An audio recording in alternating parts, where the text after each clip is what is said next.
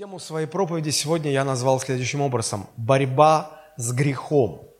Борьба с грехом. Я считаю, что это очень актуальная тема, потому что в ответ на э, настоящее обращение человека ко Христу Дух Божий дарит человеку возрождение. Обращение и за ним следует возрождение. Когда человек рождается свыше, это то самое рождение свыше, о котором говорил Христос, что без него невозможно а, войти в Царство Божие. И вот в результате этого обращения человек получает внутри себя что? Новую природу, Божью природу. И в то же время, потому что человек остается жить в своем теле, а в теле живет старая греховная природа, то в человеке а, остаются эти две противоположные природы. С одной стороны Божья, а с другой стороны греховная, человеческая природа. И вот между ними, между ними идет борьба, которую мы озаглавили, как, или назвали борьба с грехом. И вот эта борьба – это непрекращающееся сражение. А, вся жизнь христианина – вот эта борьба – и а, вопрос а, очень актуален, как побеждать в этой борьбе, как а, достигать жизни победы и постоянного духовного роста. Вот об этом мы сегодня поговорим. И для того, чтобы вам была понятна структура наших размышлений, то в самом начале мы поговорим о том, что такое грех, что он из себя представляет. Если мы с ним боремся, то знать своего врага – это половина пути к успеху, правда же? К победе. Вот. Потом, а, раз уж мы говорим, что борьба идет между двумя соперниками, любая борьба предполагает наличие двух соперников. То есть, с одной стороны, это наша греховная природа, а с другой стороны, это Божья природа, которая, а, которая пришла в нашу жизнь в результате рождения свыше. Вот нам нужно изучить э, характеристики этих соперников. Знаете, когда объявляют боксерский поединок, говорят в, пра, в красном углу такой-то, такой-то, перечисляют его титулы, и комментатор говорит, кто он, что он, характеризует его. В синем углу там такой-то. То есть идет характеристика противников. Следующее мы рассмотрим, э, в чем суть-то борьбы как бьет один противник, как атакует второй противник, как они защищаются. То есть как эта борьба-то происходит, в чем ее суть. И в конце уже мы, а, мы, мы покажем, как а, побеждать, как одержать победу. Вот в чем победа это заключается. Договорились? Хорошо, итак, первое. Давайте попытаемся разобраться, что из себя представляет наш противник. Что такое грех? А, потому что знание своего врага – это залог а, победы над ним. А, уточнить этот вопрос необходимо, потому что все люди по-разному отвечают на этот вопрос. И сколько людей, столько мнений, наверное. Но нам не человеческое мнение важно, согласитесь, нам важно, что говорит по этому поводу сам Господь Бог. Правда же? Потому что некоторые люди считают э, за грех какие-то большие преступления, какие-то большие такие видимые, заметные э, плохие вещи. А другие люди считают, э, что грехом являются вообще все ошибки, все мелочи, все... Есть такие перфекционисты, люди, которым все не так и все не то. Вот. И мы посмотрим, э, что же Библия называет грехом. А, откройте, пожалуйста, вместе со мной книгу «Бытие», 3 глава. Мы прочитаем с 4 по 6 стих. «Бытие», 3 глава, с 4 по 6 стих. Когда э, дьявол через змея искушал Еву, смотрите, что произошло. «И сказал змей жене, нет, не умрете, но знает Бог, что в день, в который вы вкусите запретный плод, откроются глаза ваши, и вы будете как боги, знающие добро и зло. И увидела жена, что дерево хорошо для пищи, что оно приятно для глаз и вожделено, потому что дает знание, и взяла плодов его и ела, и дала также мужу своему, и он ел. Что из себя представляет сущность греха? В чем заключается сама суть греха? Здесь это очень хорошо видно. Бог сказал, умрете, а дьявол не согласился. Говорит, нет, не умрете. Суть любого греха – это несогласие с Богом. Вы можете себе так и записать. Суть любого греха – это несогласие человека с Богом. С этого начинается любой грех как поступок. А, надо сказать, что грешить может только личность, потому что только личность может не согласиться с Богом, правда же? Природа не может не согласиться, животные не могут не согласиться. Они не явля... У них нет личности, только личность. А кто имеет личность? Ангелы, Люцифер. Вот он был первый, кто не согласился с Богом и увлек за собой третью часть ангелов. И потом люди. Люди не согласились с Богом и через это согрешили. Когда вот личность выражает свое несогласие с Богом, в большей степени это происходит, в меньшей степени это происходит, неважно. Или даже не только когда выражает, а когда просто имеет внутри это несогласие. Может быть, затаил, не выражает, но имеет. Позиция такая есть. Вообще просто допускает свое несогласие с Богом, вот это уже грех. То есть это, это начало любого греха. Важно это понимать, потому что люди так грех представляют себе по-другому. Люди считают, что грех – это какое-то конкретное плохое действие, плохой поступок. И понятие греха очень размыто.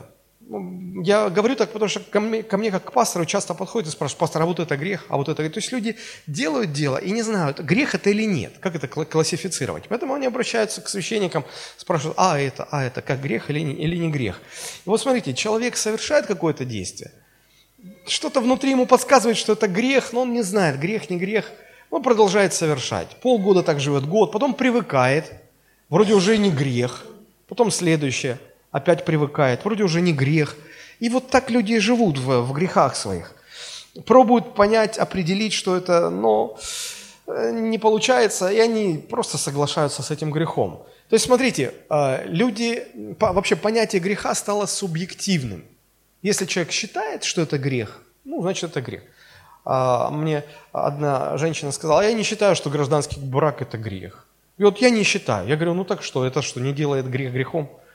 Просто из-за того, что вы так не считаете? Конечно, нет. Вот Библия, в отличие от людей, очень четко объясняет, что такое грех. Очень четкие, неразмытые понятия, неразмытые границы.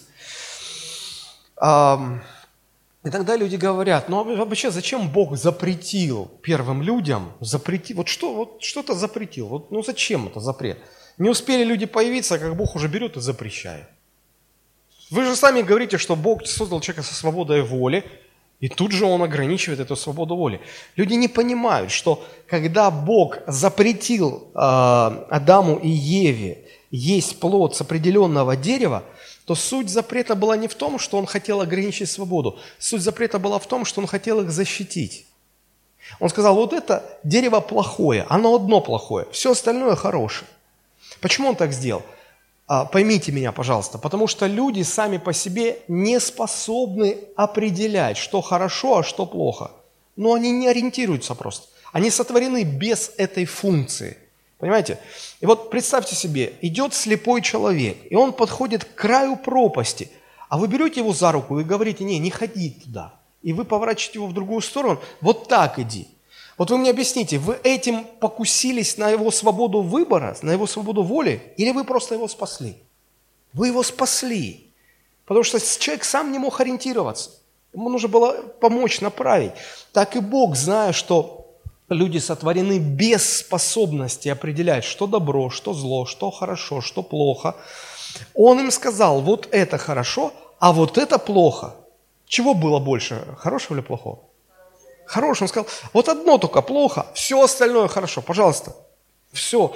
Ну нет же, надо вот одно, вот это вот попробовать, убедиться, а действительно это. Вот люди с тех пор такие. Знаете, когда э, в парке раньше, я не знаю, как сейчас, Э, нам под летний сезон красили скамейки. И такие были таблички, окрашены. И вот наш же человек всегда подойдет, попробует, правда ли окрашено. Тут, ну, тебе же написали. Не, надо вот самому вляпаться. Кто-то сядет еще. Вот это оттуда идет, с тех, э, с тех пор. Да. То есть у людей нет способности самостоятельно понимать, что правильно, а что неправильно. А, на что это похоже? Знаете, мне это напоминает а, терминал, а, которым, с помощью которого расплачиваются в магазинах а, пластиковыми карточками. Вы когда-нибудь платили картой в магазине? Чтобы заплатить картой, вам дают терминал. И карту нужно к нему приложить или провести.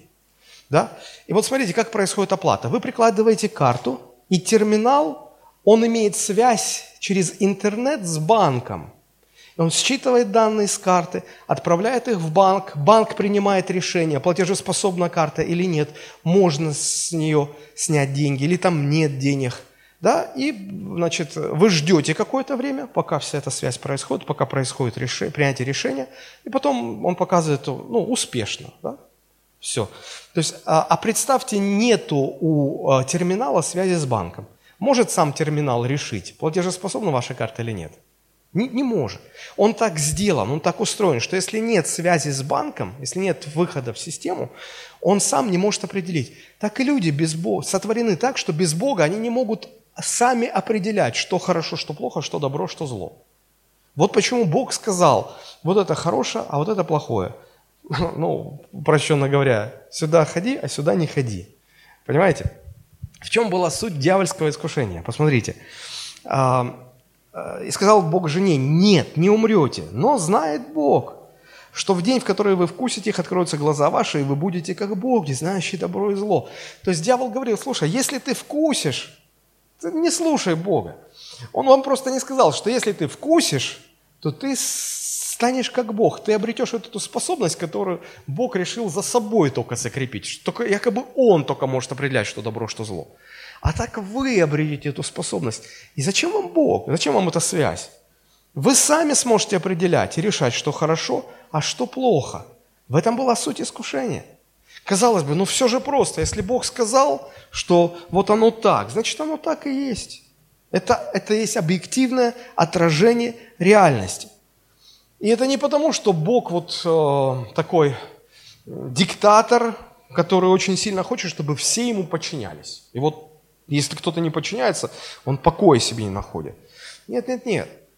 А, почему все, что Бог говорит, это, это объективная реальность? Да потому что Он же ее и создал. И лучше Бога никто не знает, как оно обстоит на самом деле все. Да? Если кто-то с этой объективной реальностью не соглашается, то он бросает вызов Богу, и он бросает вызов объективной реальности. То есть он фактически пытается создать свою собственную систему ценностей, где уже не Бог решает, что хорошо, что плохо, а где сам этот человек решает, что правильно, а что неправильно. Это знаете, на что похоже? Я вам приведу такой пример. Предположим, вы пришли в магазин – набрали товаров, пришли на кассу, а, вам все посчитали. И кассир говорит, с вас тысяча рублей, ну, к примеру, с вас тысяча рублей. Вы достаете из кошелька сотню, сотенку, и кладете. Кассир говорит, подождите, а, я же сказал тысяча рублей, почему вы мне сотку протягиваете? А вы говорите, как сотка? Это не сотка, это... я считаю, что это тысяча рублей. А я считаю, что это тысяча рублей. Кассир с вами не согласится. Охранник придет с вами не согласиться. В суд вас потянут, суд с вами не согласится. Никто с вами не согласится. Потому что вы решили восстать против объективной реальности. Ну вот оно же так и есть. Это же не, не тысяча, это же сотка. Вот так и Бог. Когда сказал, что вот оно вот так вот все устроено, а дьявол приходит и говорит, нет, это не сотка, это тысяча. Ну и Господь не согласился с ним. А дьявол берет по-своему. Говорит, а я вот так считаю. Бог сказал, вы умрете, если вкусите. А дьявол говорит, нет, не умрете. В этом суть греха. Сначала дьявол так согрешил, потом и люди вслед за дьяволом э, делают то же самое. И вот пока Ева соглашалась с Богом, что это дерево плохое, она его обходила десятой дорогой. Все было нормально, хорошая была жизнь. И вот дьявол говорит, нет, подожди, а давай представим, что ты просто не слышала, что Бог сказал. Вот ты посмотри на это дерево, своим взглядом, вот, вот сама оцени. Ева попыталась так забыть все, что сказал Бог, и послушай, а оно же хорошее. А ведь она же не имеет в себе способности определять, что хорошо, что плохо. Это как младенцы, знаете, а, когда, когда дети совсем маленькие, если их без присмотра оставить, они ходить не могут, они ползают. Я вам вот что, я что выяснил из собственных наблюдений. Все, что на пути встречается, все подряд. Они берут и в рот тянут. Соска в рот тянут, камень они в рот тянут, башмак они в рот тянут, а, таракан ползает, если такой вот хиленький, вяленький, берут в рот тянут. Почему? Они не способны различать, что хорошо, что, что может, что нет. И мама, когда видит, что ты таракана-то ешь, это плохо. А он не различает, потому что он маленький. Он не имеет так. Так и Ева. А им же все кажется, что все хорошо. Так и Ева сама посмотрела, о, это хорошо. Бог сказал, это гадость, не бери этого. А она берет, да нет, хорошо, стала есть. Вот в чем дело. Вот. У людей нет этой способности, как, как нет этой способности у терминала, который не подключен к системе. Вот. И, а представьте, терминал попытается сам решить. Да зачем мне интернет? Да зачем мне эти банки? Я сам сейчас определю. Ну давай, прикладывай карту, сейчас сам решу. Вы же понимаете, что любое решение этого терминала будет ошибочным. Любое. Так и человек, потеряв связь с Богом, любое его действие греховно. Любое. Любое. Вот почему человек не может ничего делать, кроме греха. Только грех может делать без Бога.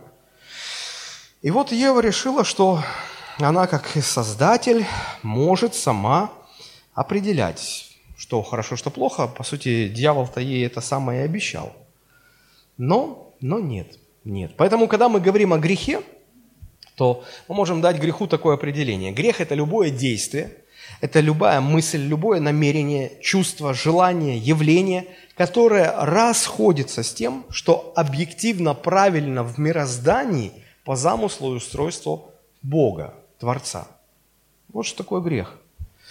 А, вы поймите, что речь не о том, что мы все должны согласиться с мнением Бога, потому что Он всех сильнее, а потому Он прав.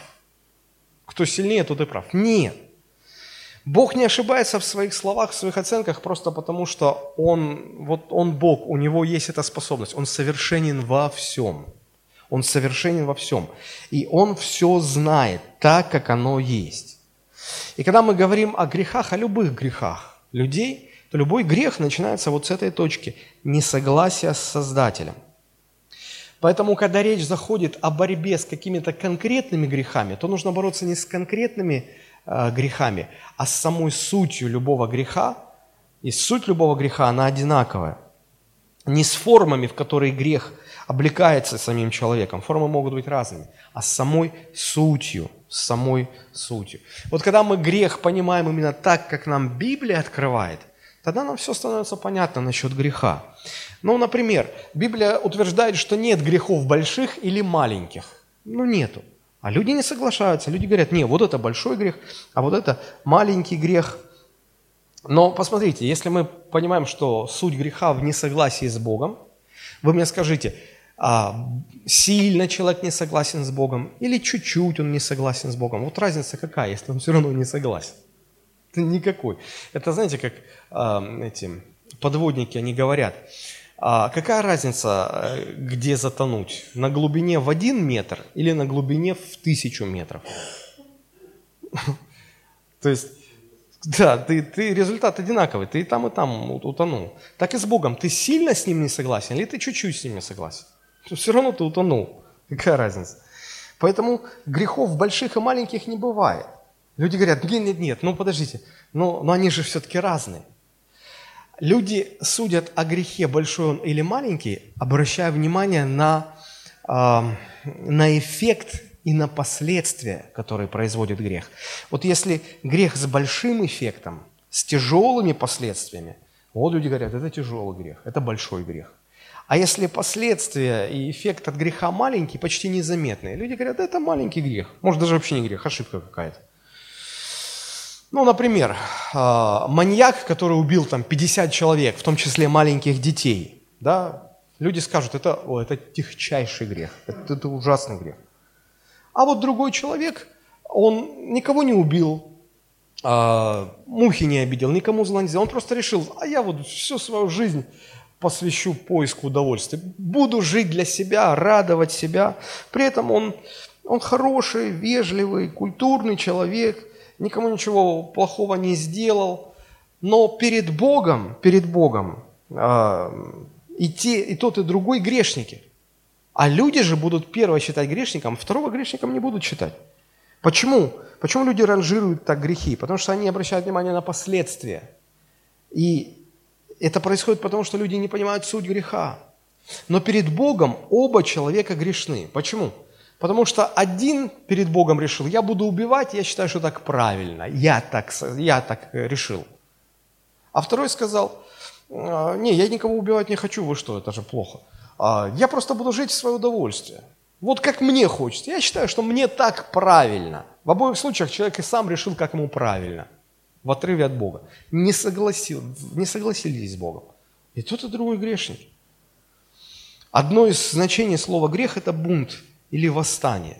Вот всякий раз, когда человек не согласен с Богом, восстает против Бога, говорит, я считаю по-другому. То есть человек себя ставит в такую позицию, что ну, якобы он имеет право не согласиться. Но это то же самое, как если вы придете с соткой и скажете, а я не согласен, что это сотка, я, я считаю, что это тысяча. Вам быстро объяснят, что вы заблуждаетесь. Но еще быстрее Господь вам скажет, что вот если ты со мной не согласен, то ты грешник, ты грешишь. В этом суть греха. Грехи бывают, если уже речь зашла о ранжировании, грехи бывают активными и пассивными. Смотрите, 1 Иоанна 3,4 написано, «Всякий делающий грех». Вот Бог сказал, не убей, не кради, не прелюбодействуй. Бог сказал, не делать эти вещи. А человек делает грех. Это активный грех. Есть другая ситуация, пассивный грех, когда, ну, например, Иаков 4,17 написано, «Итак, кто разумеет делать добро и не делает, тому грех». Бог сказал, вот это делай, а человек не делает, не соглашается и не делает. Казалось бы, он же ничего не совершил. Но вот в самом несовершении грех и заключается. Он пассивный грех. Такой же грех, только пассивный. Бог сказал, «А, не кради, ты крадешь. Бог сказал детям, заботьтесь о своих а, а, престарелых родителях, а дети не заботятся. Они через это грешат. То есть суть любого греха – это несогласие человека с Богом. Неважно, в какой форме это выражается, в активной форме, в пассивной. Нет никакой разницы. А, когда мы говорим о грехе, еще очень важно понимать, э, что является камертоном греха, да, или то есть с чем себя сравнивать. С чем себя сравнивать? Потому что Бог-то совершен во всем, он, он абсолютно свят. Что значит Бог абсолютно свят? Это значит, в каждой сфере бытия, какая только возможна, Бог абсолютно лучший, абсолютно совершенный. Во всем. И когда человек не соглашается с Богом, который вот в конкретной сфере, человек с Богом не соглашается. Не соглашается. Бог в этой сфере совершен, человек в этой сфере не совершен. Что он говорит? Боже, ты плохо разбираешься, я лучше разбираюсь. Это вызов, вызов а, Божьей святости, Божьему совершенству. Ну и вот в этом проблема. И вот в этом проблема. А, апостол Петр говорит, что а, камертоном или то, с чем сравнивать себя – а, стандарты святости. А, этим, этим камертором является сам Господь. Посмотрите, 1 Петра 1,14 и ниже. А, «Как послушные дети, не сообразуйтесь с прежними похотями, бывшими в неведении вашем, но, по примеру призвавшего вас святого, и сами будьте святы во всех поступках. Ибо написано, будьте святы, потому что я свят». Почему надо быть святым? Потому что Бог говорит – он задает стандарты святости. Не общество задает стандарты святости. Не, даже не церковники задают стандарты святости. Бог говорит. Помните притчу Христа, когда он говорит, два человека зашли в храм помолиться. Фарисей и мытарь. Фарисей стоял с высоко поднятой головой и говорил, Господи, благодарю Тебя, что я не такой, как прочие люди, убийцы, обидчики, или вот как этот отброс общества, мытарь. То есть, смотрите, а, как, когда за камертон этот фарисей взял общество – особенно самых худших представителей этого общества, и стал на их фоне, то вот на их фоне он, конечно, хороший. На фоне грабителей, обидчиков, прелюбодеев. Он хороший.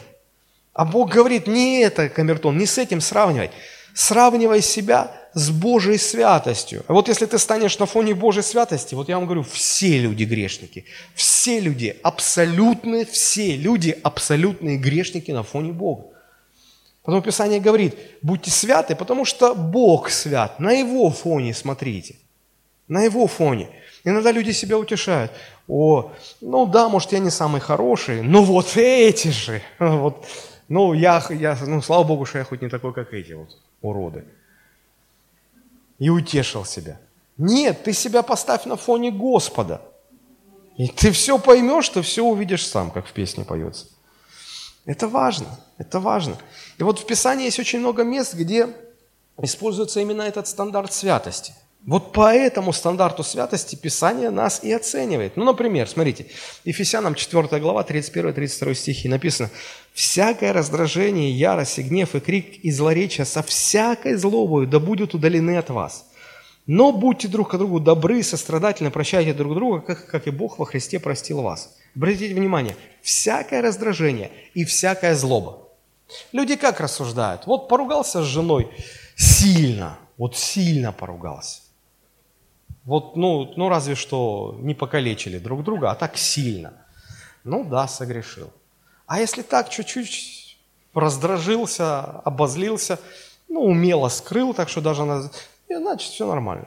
А тут сказано всякое раздражение, всякая злоба. Если у тебя уже нет места, все, приплыли, грешен. А дальше сказано, а, прощайте друг друга. Как прощать? Как Бог во Христе простил вас. А как Бог нас во Христе простил? Бесконечно много. Господи, это значит мне вообще все прощать? как это можно просить? Как Бог во Христе? И ты понимаешь, что на фоне Господа, на фоне Божьей святости ты абсолютный грешник. Вот и все. Ну, еще пару мест. 1 Иоанна 3,15 написано, «Всякий, ненавидящий брата своего, есть человека-убийца. А вы знаете, что никакой человека-убийца не имеет жизни вечной в нем пребывающей». То есть, смотрите, апостол Иоанн сравнивает здесь две вещи. Он сравнивает э, убийство человека с недостатком любви к человеку. Ну, мы же все взрослые люди, мы, конечно, понимаем, что убить человека это, – это страшный грех. А недостаток любви, мы даже за грех не Мы думаем, ну, ну это может недостаток. А если речь идет о недостатке любви к маньяку, который покрошил 50 человек заживо, то какая любовь-то к нему вообще? Вообще, наоборот, это норма, что его не любить.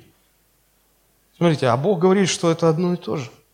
Стандарты Божьей святости. Мы, если на их фоне встаем, мы абсолютные грешники. Или же Матфей 5:28.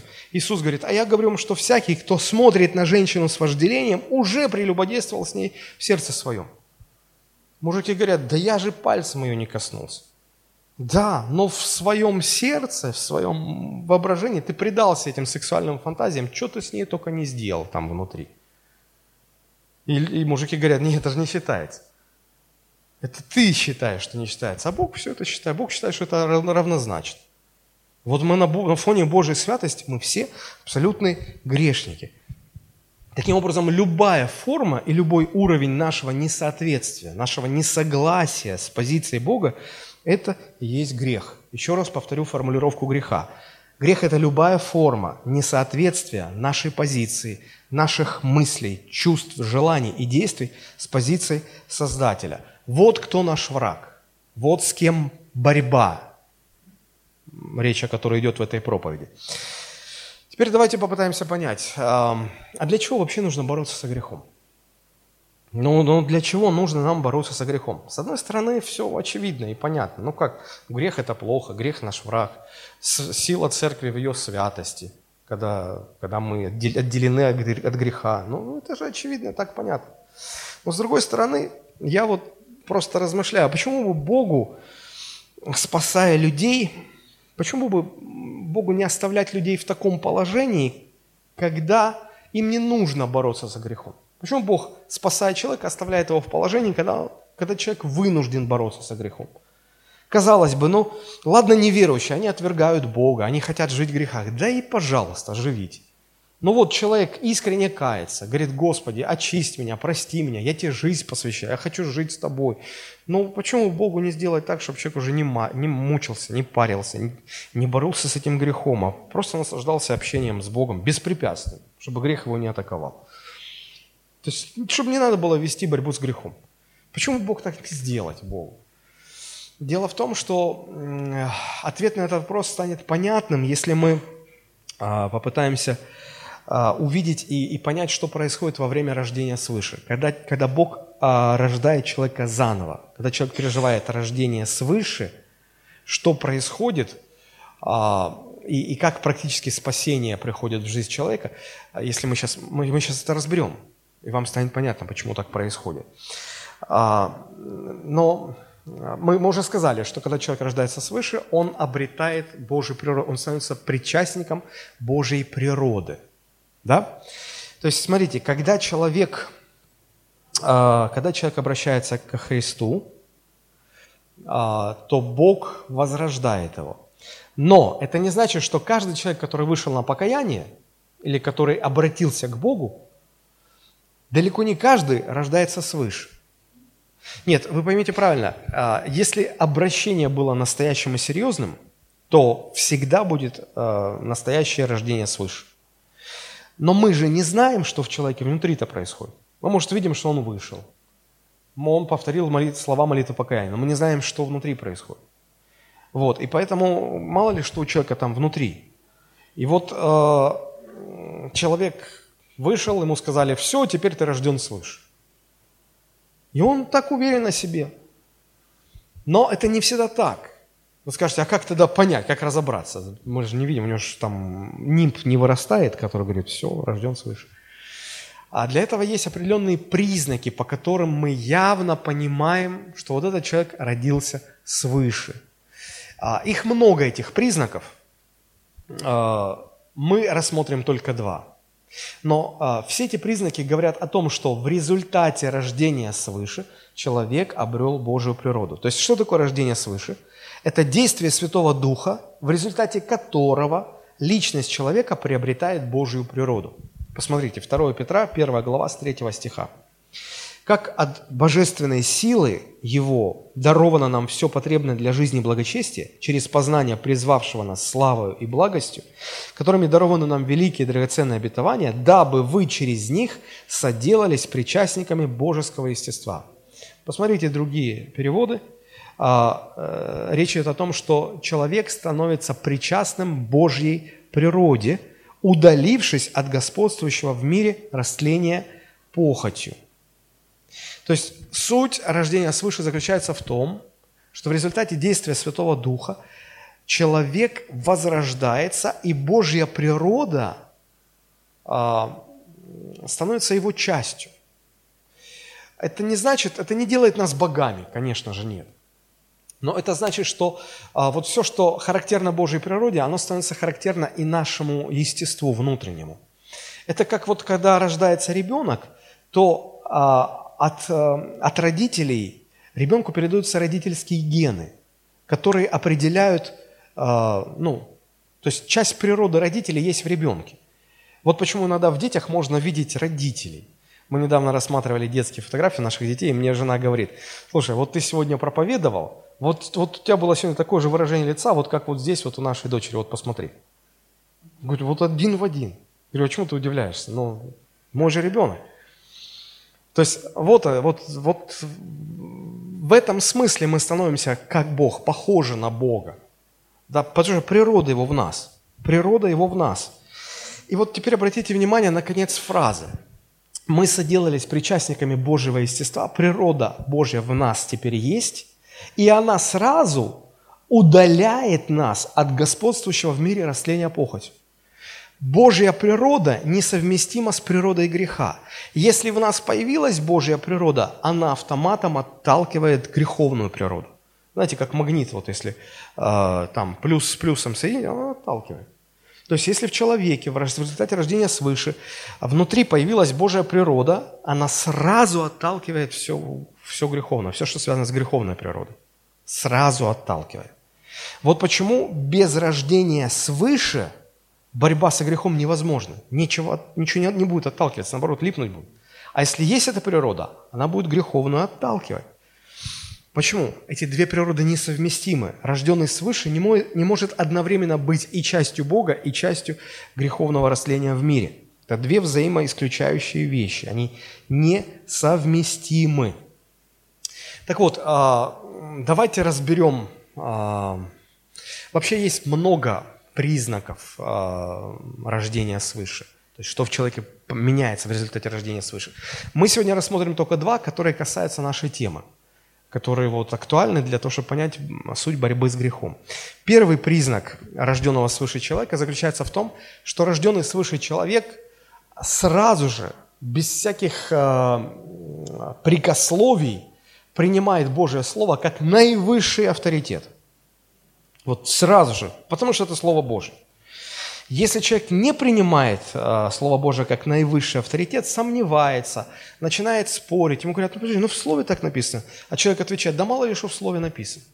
То есть для него это Слово не авторитет. Все, этот человек не рожден свыше. Но он, он просто не рожден. Почему? Смотрите, как апостол Иоанн открывает нам, делится с нами с этим секретом, делится, как он определяет, рожден человек свыше или нет. 1 Иоанна, 4 глава, 5 и 6 стихи. Смотрите, он говорит о людях некоторых. Они от мира, потому и говорят по-мирски, и мир слушает их. Мы, то есть он про себя говорит, мы апостола, мы от Бога. Поэтому знающий Бога слушает нас. Кто не от Бога, тот не слушает нас, не соглашается с нами, спорит, пререкается. Посему-то узнаем духа истины и духа заблуждения. кто от Бога рожден. Апостол говорит, тот слушает нас. Апостольское слово. Апостольское слово – это вот, это Слово Божие, это Новый Завет. Кто рожден от Бога, тот с этим не спорит. Он ищет это слово, он принимает как высочайший авторитет, он жаждет этого слова, он питается этим словом, он, он, он не пререкается даже, даже мысли такой нет. Он принимает как наивысший авторитет. Человек, который говорит, да нет, да, мало ли что там, да там, вы же понимаете, столько лет Библию там переписывали, где-то ошибку допустили. А вот вы мне докажите, что это истина в последней инстанции. Там не было никогда рождения свыше. У таких людей не было этого никогда рождения. Потому что когда рождение есть свыше, тогда это автоматом приходит. Библия – самый высший авторитет.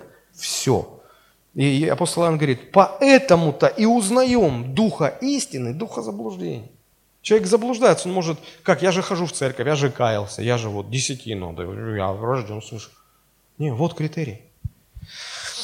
А смотрите дальше, что это четвертая глава была, а вот вторая глава, 1 Иоанна, вторая глава, 3-5 стихи.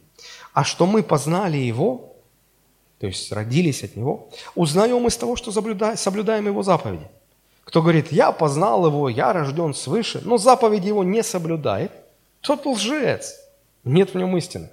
А кто соблюдает Слово, в том истина любовь Божия совершилась. И его-то и узнаем, что мы в нем – то мы вот из этого узнаем, что мы рождены свыше. Из чего мы узнаем, что мы рождены свыше? Мы, у нас все поглощающее желание соблюдать заповеди. А когда человек говорит, а где это написано? Да не, не может быть. И уже ему показали, ну вот же, вот читай сам.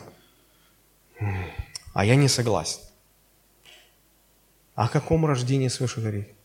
Да ни о каком. Потому что если бы ты был рожден от Бога, ты бы вообще не спрашивал, это все сделаю, вот это все сделаю. Э, ты по-другому не можешь. Все греховное от тебя отталкивается. Потому что внутри другая природа. Это не, это не, как сказать, это не фигура речи, что вот новая природа. Это реальность. Реальность. Отношение к слову, отношение к заповедям, вот он критерий. Из всего узнаем, кто рожден свыше, а кто нет. Это первый признак рождения свыше. Отношение к Божьему Слову как абсолютному авторитету жизни. Это чрезвычайно важно понимать, потому что если у человека нет этого авторитета, если он не признает Писание наивысшим авторитетом в жизни, все дальнейшие разговоры о борьбе со грехом не имеют никакого смысла. Вот абсолютно никакого смысла. И мы в конце проповеди к этой мысли вернемся. Второй признак рождения свыше. Человек, который рожден свыше, он будет испытывать сильное, непреодолимое желание не грешить. Вот каждый раз согрешив, человек себя чувствует как не в своей тарелке, если он рожден свыше. Вот он, он, он допустил грех, он согрешил. Теперь он, он теперь осознает, что грех не только Богу противен, он уже мне, он уже мне противен. Мне самому он... Если раньше это было как за здрасте, я внимания не обращал, мне даже удовольствие, а теперь я не могу, я не могу вот с этим жить. Мне плохо, мне нехорошо. Посмотрите, 1 Иоанна 3,9. «Всякий, рожденный от Бога, рождение свыше, всякий, рожденный от Бога, не делает греха». Почему? Потому что семя его, потому что природа его, Божья природа, пребывает в нем, и он не может грешить, потому что он рожден от Бога. Очень часто люди думают, как вообще человек не может допустить грех? Если бы вы посмотрели э, грамматическую структуру этого стиха на языке оригинала, древнегреческий, э, русский не передает этот смысл, а, а, а там очень хорошо видно. То есть речь не о том, что христианин не может совершить грех. Может совершить. Э, то есть по неосознанности, ну неосознанно или не пободрствовал, ну вот даже может сознательно совершить. Речь не об этом. Речь о том, что когда он его совершил, он места себе не находит. Он, он не может в таком состоянии. Он ищет освобождения, он хочет омыться, отмыться. Он, он не может в этом находиться. Когда сказано, что рожден от Бога не может грешить, то смысл, что он не может пребывать в этом грехе. Вот жить день за днем, неделя за неделей, год за годом в грехе жить и чувствовать себя нормально не может. Почему? Потому что он рожден от Бога. Потому что Божья природа в нем пребывает, она отталкивает все греховное. Оно она делает человека, для человека грех мерзким, неприемлемым. И человек всячески, упав, он всячески будет искать освобождения, он будет подниматься и ползти к Богу. У нерожденного свыше такого нет. Он даже не замечает это все. Ему нормально, он, он наслаждается, это его стихия. Итак, вот два признака рождения свыше. Слово Божье становится абсолютным непререкаемым авторитетом. И второй признак, рожденному от Бога, крайне неприятен грех. И он сознательно его избегает, потому что природа Божья несовместима с природой греха. И ему не нужно указание извне, чтобы кто-то пальчиком грозил. Не греши, не греши. Кошке же никто не говорит, не лезь в грязь, не лезь в грязь. Она сама туда не лезет, потому что ей противно это. Так и с человеком, рожденным свыше. Теперь я хочу, чтобы вы поняли, что без рождения свыше борьба с грехом невозможна. То есть мы говорим, что борьба с грехом – это когда вот ринг, ринг, поединок. В красном углу Божья природа, в синем углу греховная природа. Если ты не рожден свыше, э, Божьей природы нет. Один боец не явился на ринг. А, будет поединок? Невозможно. Потому что с кем бороться?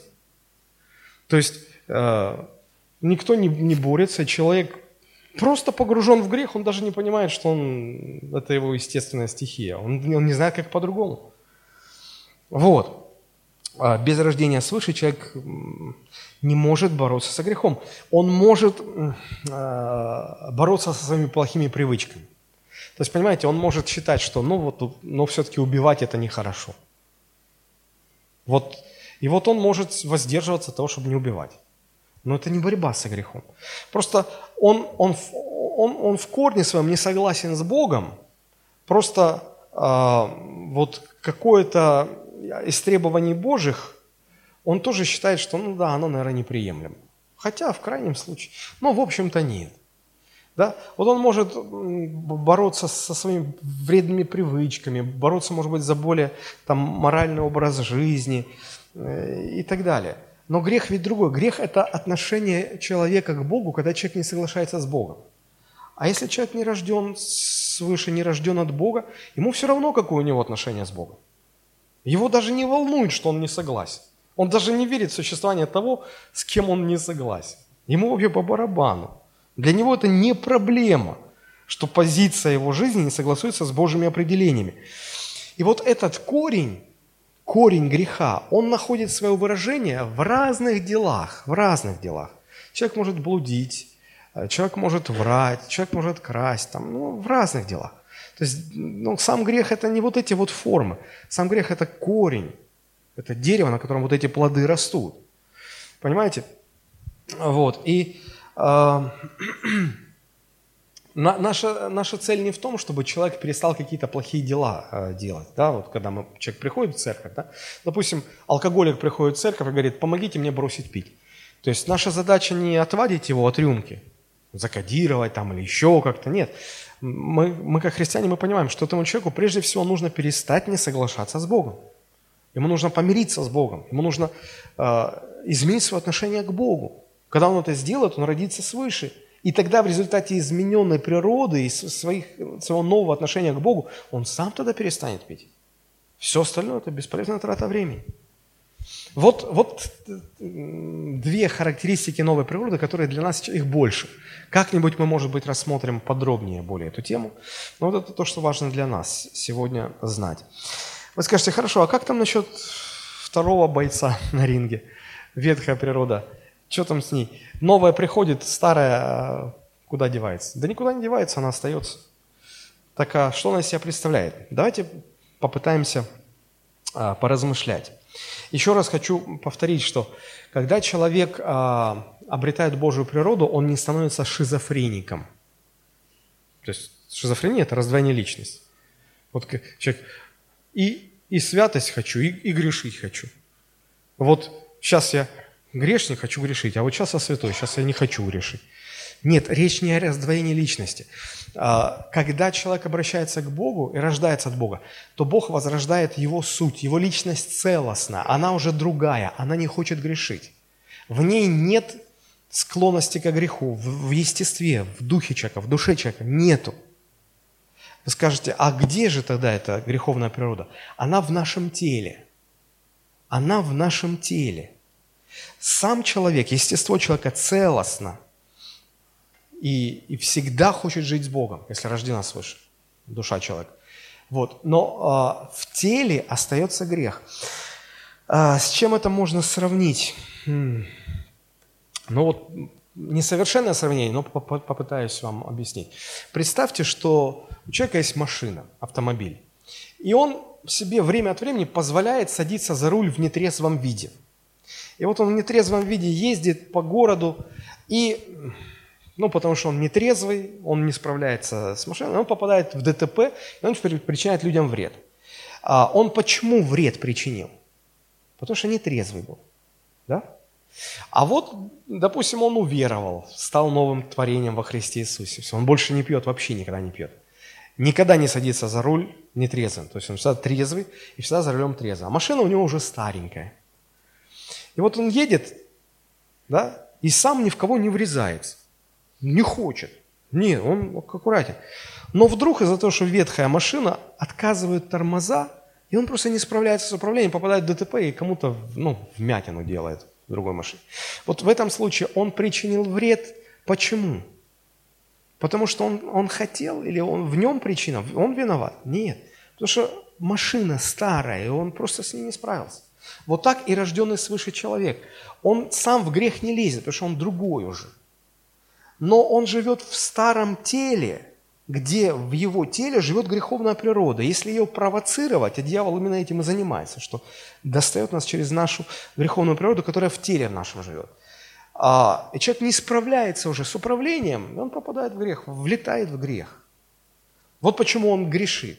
Вот почему верующий может согрешить. Не потому, что он хочет, он не хочет, но потому что в теле его живет грех.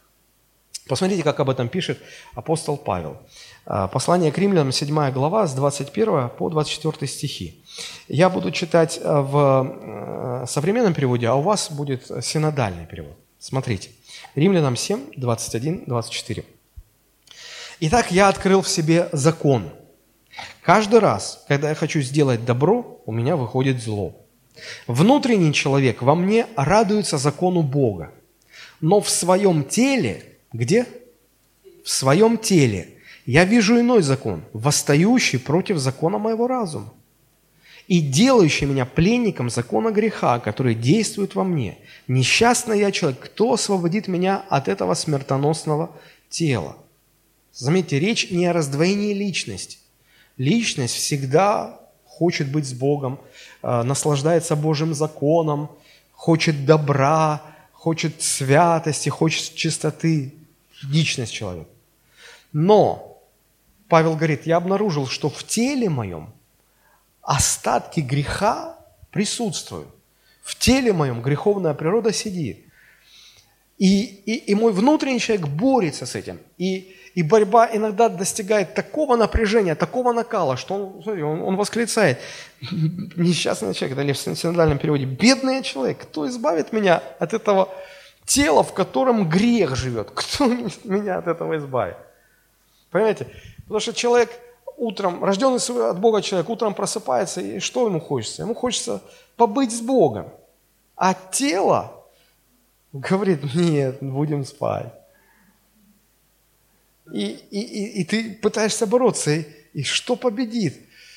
Ты себя как бы, ну, все-таки пересилил, поднял, умылся, сел, буквы плывут, плывут. Опять себя по щекам бьешь.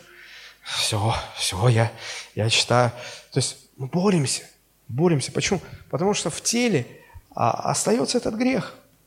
Мы будем до конца жизни испытывать это давление греховной природы, которая в нашем теле. Вот почему апостол Петр призывает нас быть на страже – Потому что это давление не будет прекращаться. 1 Петра 5, 8, 9. «Трезвитесь и бодрствуйте, потому что противник ваш, дьявол, ходит, как рыкающий лев, ища кого поглотить. Противостойте ему твердо верой, зная, что такие же страдания случаются и с братьями вашими в мире». Дьявол абсолютно ничего не может сделать рожденному от Бога человеку. Абсолютно ничего не может сделать. Единственное, что он может действовать через греховную природу христианина – то есть он понимает, что христианин живет в теле, где остатки греха есть. И он давит на эти болевые точки, и он через это провоцирует нас к греху. Если мы поддаемся, мы согрешаем. То есть по-другому дьявол к нам никак не может подобраться. Он не может на нас порчу наложить, он не может проклясть нас, он не может, он вообще не может к нам притронуться никак. Он давит на больные точки. И через это он провоцирует. Провоцирует. Помните, 1 а, Коринфянам 7 глава, там сказано, а, мужья, не уклоняйтесь от жен.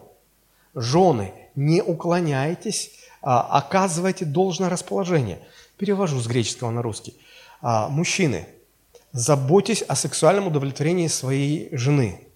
Жены, не уклоняйтесь от того, чтобы удовлетворять сексуальные потребности своих мужей. Не надо так, ой, голова болит, ой, все, я устала. А там сказано, что бы ни сделать... Давайте вот откроем это место. 1 Коринфянам 7 глава, это очень важно.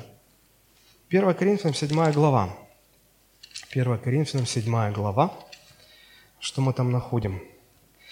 А, третий стих. «Муж, оказывай жене должное благорасположение, то есть следи, чтобы жена была удовлетворена. Подобная жена мужу. Жена не властна над своим телом, но муж, равно и муж не властен над своим телом, но жена. Не уклоняйтесь друг от друга, а, чтобы не искушал вас сатана невоздержанием вашим. Потому что дьявол через это, через эти больные точки, болезненные точки вас может атаковать. Он напрямую вас не может атаковать, а через вот эти точки может может. Какова характеристика нашей греховной природы? Она такая же, какова характеристика и духа этого мира. Мы эту характеристику находим в первом послании Иоанна, 2 глава, 15-16 стих. Смотрите, что там написано. Я читаю современный перевод, у вас будет синодальный. 1 Иоанна 2, 15, 16. «Не любите мира, не того, что в мире. Если кто любит мир, в том нет любви Отца. Потому что все, что в мире, это то, чего жаждет плотская природа. Это то, что вожделено для глаз. Это то, чем бахвалится богатство. Не, отца, не от отца это, но от мира. То есть вся, а, вся суть мира, духа этого мира, в трех характеристиках. И у греховной природы тоже эти три характеристики. Значит, что, что такое похоть плоти? Да? Вот похоть плоти. Похоть – это сильное желание – нам не обязательно сексуальное, это просто очень сильное желание. Сильные желания у тела, какие вы знаете? Кушать, спать, эм, отдыхать, комфорт иметь, сексуальные потребности. Хочется быть первым, хочется иметь успех, хочется в отпуск на Мальдивы. Хочется, хочется. Сильные желания, сильные желания.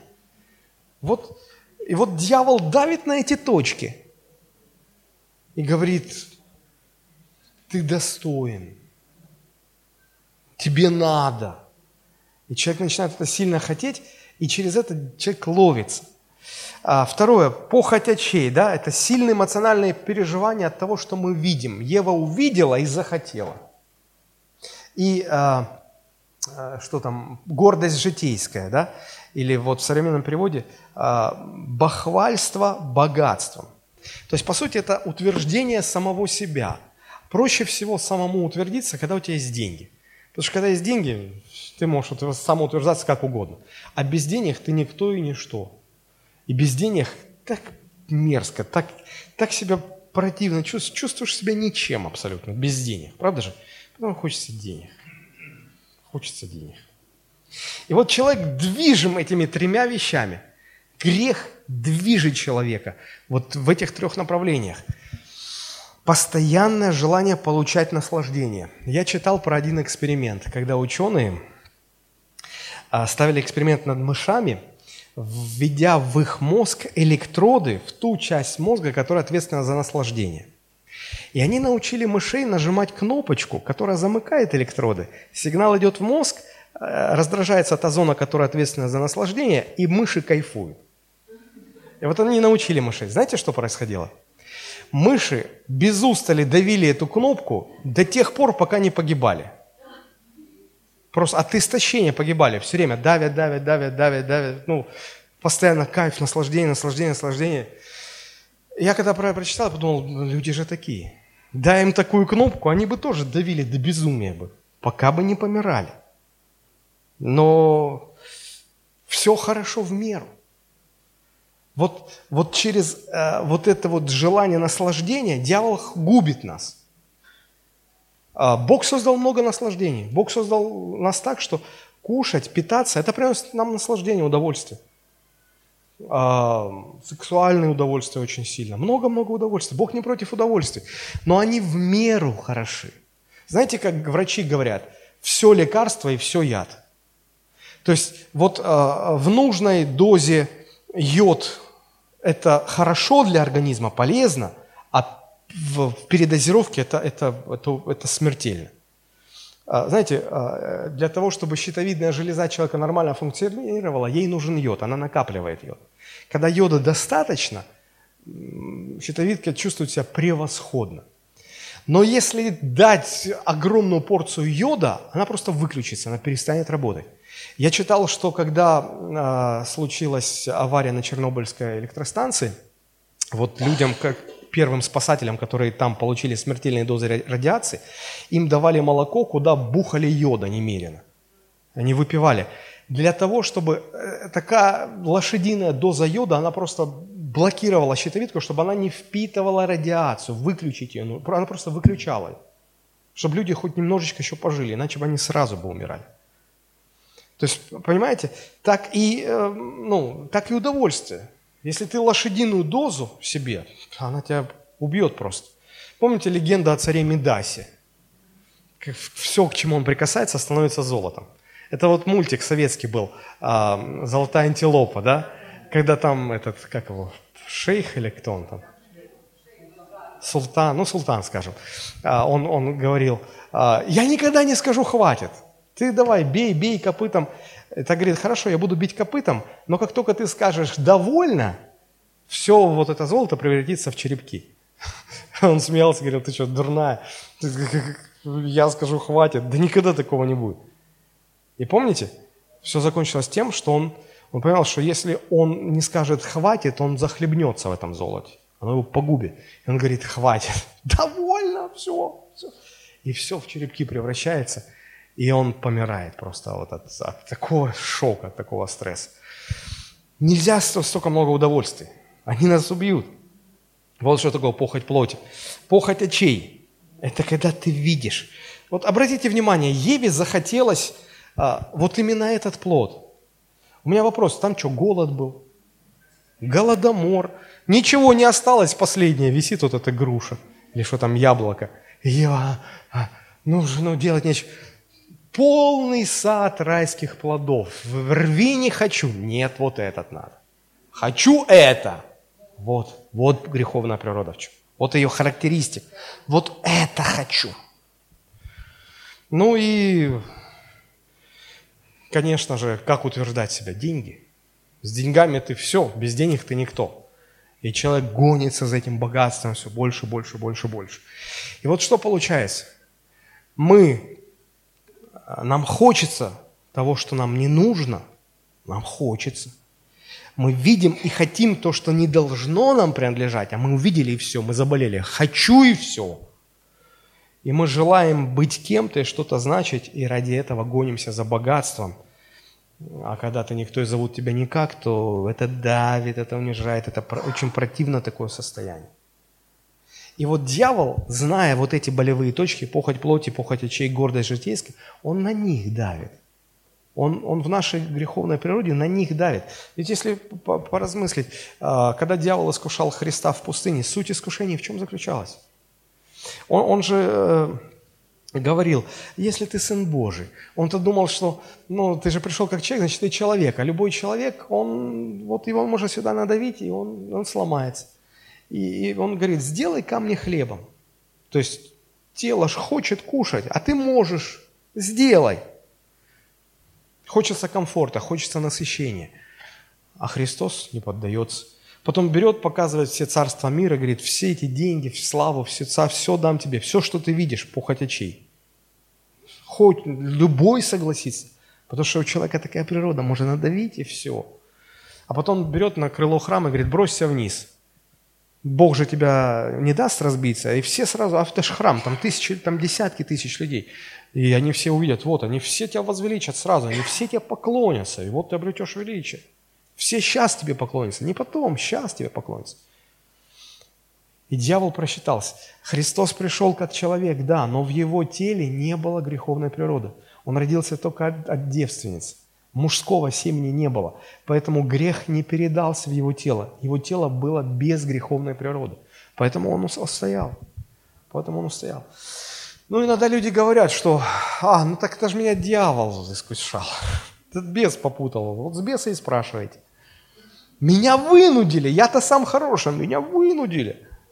Вот для таких людей Иаков говорит, 1, 13, 14, в искушении никто не говорит, Бог меня искушает. Потому что Бог не искушается злом и сам никого не искушает. И дьявола не надо винить. Бог с ним сам разберется. Но каждый искушается, увлекаясь и обольщаясь собственной похотью. Бог допустил, дьявол тебя искушает, ты согрешил, ты виноват. Только ты виноват. Ты увлекся, ты позволил. Вот эта борьба со грехом и есть, когда дьявол давит на нашу греховную природу, на эти болевые три точки, и мы, мы не противостоим, мы, мы, мы падаем. Эта борьба никогда не закончится, пока мы живем в теле. Посмотрите, Римлянам 8, 22, 23. «Ибо знаем, что все творение совокупно стенает и мучается до ныне, и не только все творение, мы сами, то есть мы, рожденные от Бога, имея начаток Духа Божьего, и мы в себе стенаем, ожидая усыновления и искупления нашего тела». Потому что пока тело греховное, грех никуда не девается. И поэтому борьба неизбежна пока не будет искуплено тело. Но Дух Святой помогает нам в этой борьбе. И вот смотрите, как апостол Павел интересно говорит, 1 Коринфянам 9, 27. Он говорит, я усмиряю и порабощаю что? Тело мое. Я, 1 Коринфянам 9, 27. Я усмиряю и порабощаю тело мое, дабы, проповедуя другим, самому не остаться недостойным. Потому что в теле грех живет, в теле, поэтому мне тело приходится усмирять, порабощать, побеждать. Итак, мы рассмотрели суть греха, мы рассмотрели характеристику новой природы, характеристику ветхой природы и э, выяснили, что вот в чем заключается суть борьбы, что эта борьба неизбежна, пока мы живем в теле. Теперь самое важное в конце, как же побеждать, как же все-таки побеждать. Прежде всего, хочу сказать, что христианин может побеждать грех. Это очень важно понять. Может побеждать грех. Римлянам 6, 1, 4. Что же скажем? Оставаться ли нам в грехе, чтобы умножилась благодать? Никак. Мы умерли для греха. Как же нам жить в нем? Неужели не знаете, что все мы, крестившиеся во Христа Иисуса, в смерть Его крестились? Итак, мы погреблись с Ним крещением в смерть, дабы как Христос воскрес из мертвых славы Отца, так и нам ходить в обновленной жизни. Смотрите, если посмотреть на э, предыдущие главы, в третьей главе э, Павел пишет, что все грешники, и ни у кого нет шанса спастись. Потом он говорит, что мы все спасаемся по благодати, праведностью Христовой. То есть мы, никто не может спастись своей собственной праведностью. Как бы мы ни старались, это не в счет, и мы спасаемся только праведностью Христа. И вот к шестой главе у, у читателей может возникнуть закономерный вопрос. Так если наши, наша праведность, наши дела ни при чем, только праведностью Христа, так может мы будем продолжать грешить, как и грешили? Все равно же не засчитывается, только праведностью Христа. И вот а, предугадывая этот вопрос, Павел говорит, что же скажем, оставаться ли нам в грехе, раз от нашего поведения ничего не зависит, только праведностью Христа мы спасаемся? И он говорит, нет, никак. Это невозможно. Почему это невозможно? Потому что когда Бог родил нас свыше, мы стали причастниками Его природы, а она отталкивает грех. То есть мы умерли для греха. Как же мы можем... Ты можешь оставаться во грехе, если только ты не был рожден от Бога. Если ты рожден от Бога, ты не можешь оставаться во грехе. А это, грех от тебя отталкивается. То есть христианин может побеждать грех. И вторая мысль. Христианин – должен побеждать грех. То есть это не приходит автоматом. Э, на, на христиане лежит ответственность. Он должен э, побеждать. И э, процесс победы в Библии называется освящением. Освящением. Еще немножечко осталось, потерпите. Представьте э, жизнь человека как круг, и в центре его естество. Если человек не был рожден свыше – он, вот он родился, физически он родился, и внутри грех живет в его, теле. То чем он старше становится, тем больше от центра э, греха распространяется на периферию и пропитывает все сферы жизни человека. Правда же? Человек, чем дальше живет, тем больше грехов совершает. А представьте, человек э, родился от Бога. И вот в центре уже не грех, а святость, Божья природа. Да? И вот Божья природа, она начинает, чем дольше человек живет, Э, чем больше времени прошло с момента рождения свыше, тем больше эта Божья природа начинает выдавливать греховную природу, забирая зону за зоной, сферу за сферой, территорию за территорией, пока не распространится на всю жизнь человека. Вот это Библия называет процессом освящения. Процессом освящения. А, Здесь важно понять, что Божья э, борьба с грехом – это не какая-то разовая акция. О, я сейчас побежд... победю, я сейчас одержу победу над курением, все, я победил грех. А, или с выпивкой, или с чем вы там еще думаете бороться. Не-не-не-не, борьба со грехом – это вот это постепенное выдавливание Божьей природы, выдавливание греховной природы, сфера за сферой. А, это, это важно понимать. Это важно понимать. А, смотрите, помните, Иоанн, э, Иисус молился первосвященнической молитвой, это записано у Иоанна, 17 глава, 17 стих. Он говорил, освети их истиной Твоей, Слово Твоя, Твое есть истина. То есть инструмент освящения – это что? Божье Слово, Божья истина. А, а поскольку это истина авторитет для рожденного свыше, то когда человек, рожденный свыше, познает истину, он понимает, а, вот это так должно быть. И он не спорит, он не спорит с Божьей истиной. Он соглашается, говорит, да-да-да, все, так и сделал. Потом снова узнает что-то, а в этой сфере, а вот в семье должно быть, э, женщина, жена, родившаяся свыше, узнает, а жена должна повиноваться мужу. И она, да-да-да, все. И не спорит. Почему? Это же авторитет. Не спорит. И вот так э, сфера за сферой – познаешь истину, она для тебя авторитет, ты с ней не споришь, соглашаешься. Это тяжело, ты соглашаешься. И, и с Божьей помощью э, происходит освящение больше и больше и больше. Если человек, познав истину, допустим, ну вот жена, э, Библия говорит, жены, повинуйтесь мужьям во всем. Жена, ничего себе, а чего вы мне сразу не сказали, что так? А я не согласна. То есть человек начинает спорить, человек не покоряется. Если человек так не покоряется, он не может победить грех. Не может. Помните историю? А, перед а, пасхальным ужином Христос послал учеников, чтобы они все приготовили в горнице. Да? И они... А, а, это еще до этого, когда он за осликом послал учеников, помните? Иисус говорит, пойдете по такому-то адресу, увидите там ослик привязан. Значит, подойдете, отвязыв, отвязывайте ослика. Ученики говорят, ну это же воровство, нам же сразу предъявят.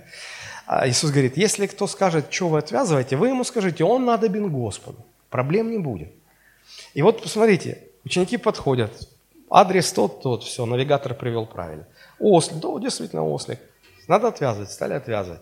Сразу хозяин подбегает и говорит, что это? Это мой осел. И он говорит заветную фразу, волшебный слово. Он надобен Господу. И тут все, все, все, забирайте. То есть он не стал спорить. Для него Божье Слово было наивысший авторитет. А я вспоминаю другую историю, когда Моисей пришел к фараону и передал Божье Слово. И сказал, так говорит Господь, отпусти народ мой. Фараон тоже не стал спорить. Он сказал, так кто такой ваш Господь, что я его должен слушать? А не пошли бы вы все со своим Господом куда подальше? Когда нет авторитета, когда слово не авторитет, слово Бога не авторитет, ты начинаешь спорить. И вот когда ты начинаешь спорить, ты не можешь победить. Просто не можешь победить. Никакой грех. Посмотрите, Ефесянам 4.17 и ниже. Ефесянам 4.17 и ниже. Апостол пишет, «Посему я говорю и заклинаю Господом, чтобы, чтобы вы более не поступали, как поступают прочие народы, по суетности или по греховности своего ума, будучи повращены в разуме, отчуждены от жизни Божией по причине невежества, ожесточения сердца их. Они, дойдя до бесчувствия, предались распутству так, что делают всякую нечистоту с ненасытимостью. Но вы не так познали Христа». То есть апостол Павел говорит, ладно те, которые в мире живут – они отделены от жизни Божией, в них нет Божьей природы, поэтому они просто предаются распутству, они погрязают в эти грехи. Но вы же не так, у вас же не так, вы же рождены от Бога, в вас же есть греховная природа, вы же, ваша жизнь поэтому должна отличаться от того, как живут люди в мире, нерожденные свыше, отличаться должна. И вопрос, а что же делать? Читаем дальше.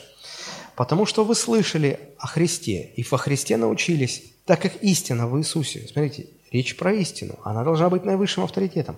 И что истина говорит? Отложите прежний образ ветхого человека и обновитесь духом ума вашего. Другими словами, отвяжи своего ослика, он надобен Господу. Если истина для тебя авторитет, ты скажешь, все, все, все, нет вопросов. Старый образ жизни в топку, в топку, ну его. Новый образ, да, все, все сделано, без проблем. Когда есть авторитет, понимаете? А, если не будет этого авторитета, вы не будете соглашаться с Богом. Вы будете спорить с Богом. А так, если есть авторитет, вам повелено, вы соглашаетесь, вы сразу делаете все. И, и Бог помогает, и у вас получается. А как практически? Читаем дальше. Посему, отвергнув ложь, говорите истину, каждый ближнему своему. Гневаясь, не согрешайте. Не давайте место дьяволу. Кто крал, впредь не кради. А, то есть, смотрите, вот оно, вытеснение Божьей природой греха. Крал, не кради. А я не согласен. Не победишь грех тогда. А кто прелюбодействовал, не прелюбодействуй. Ты рожден свыше, у тебя есть авторитет перед словом, ты все сделаю, сделаю, без проблем. Никакое гнилое слово да не исходит из уст ваших, а только доброе. Только доброе. Вот оно, выдавливание.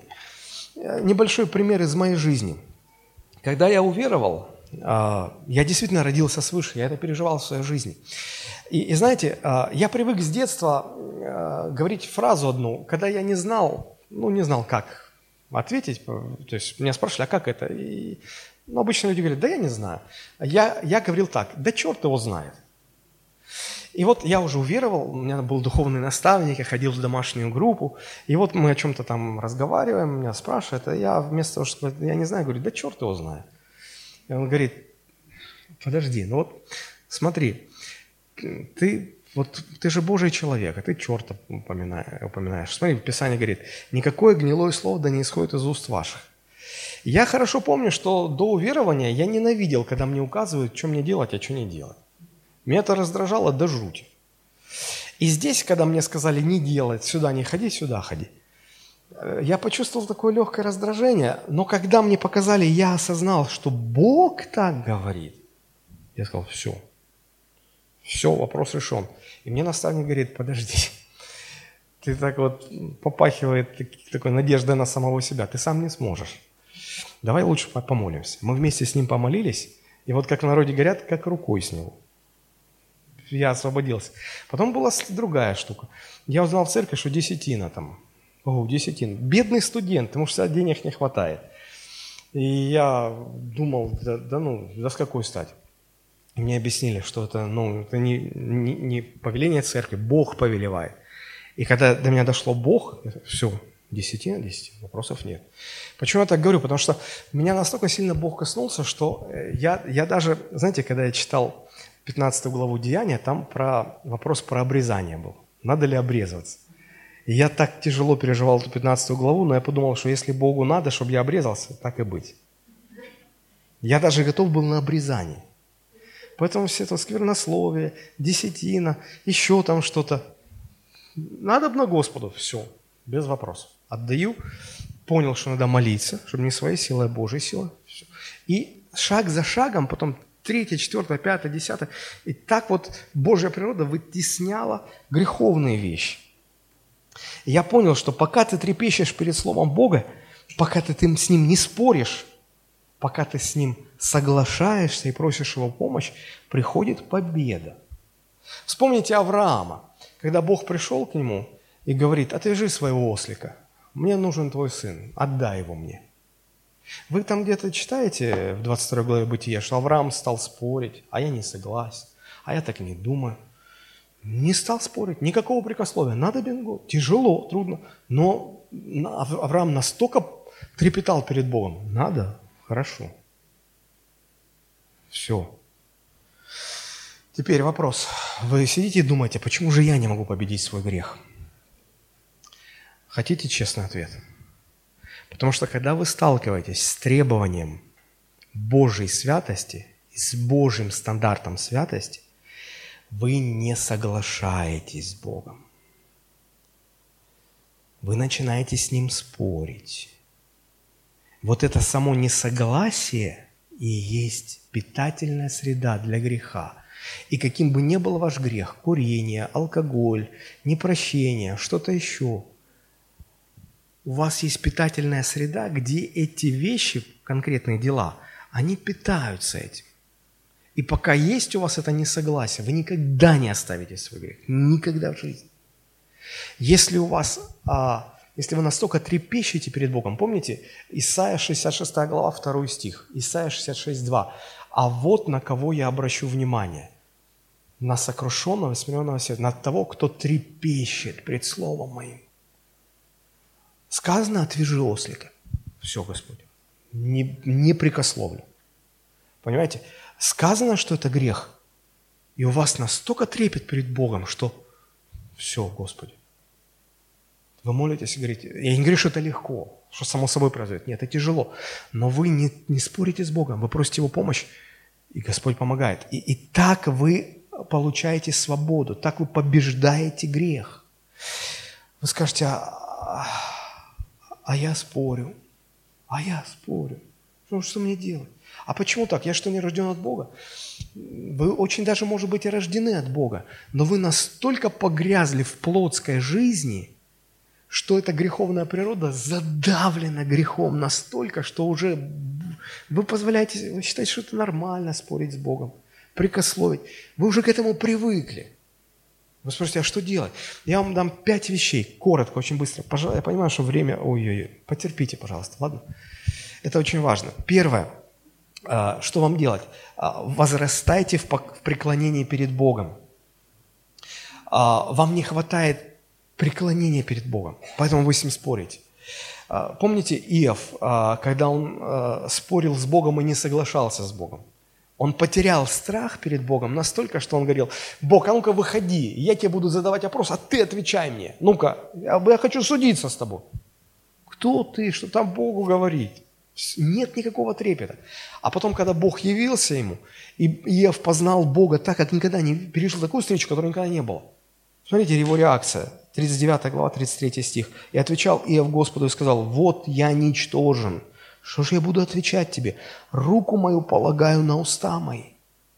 42 глава, 3 стих. «Кто сей, помрачающий провидение, говорил я, ничего не разумея. Так я говорил о том, чего не разумел, о делах чудных для меня, которых я не знал. Выслушай, взывал я, я буду говорить, буду спрашивать у тебя, ты объясняй мне.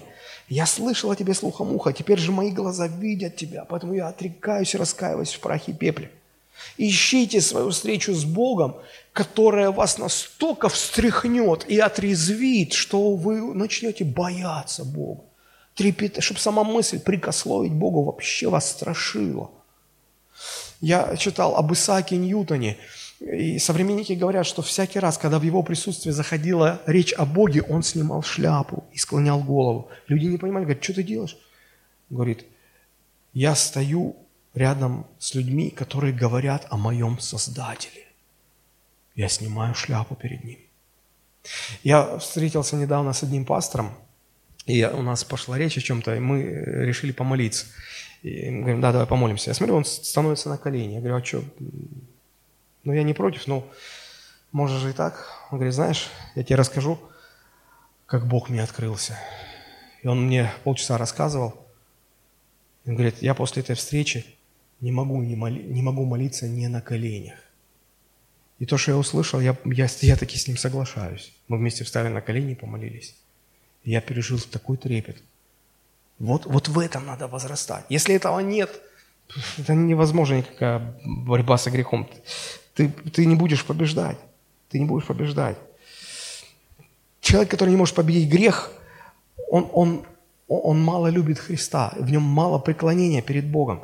Помните, Христос говорил, если любите меня, тогда будете мои заповеди соблюдать. Природа это сама будет вас вытаскивать, побеждать. Это первое. Второе.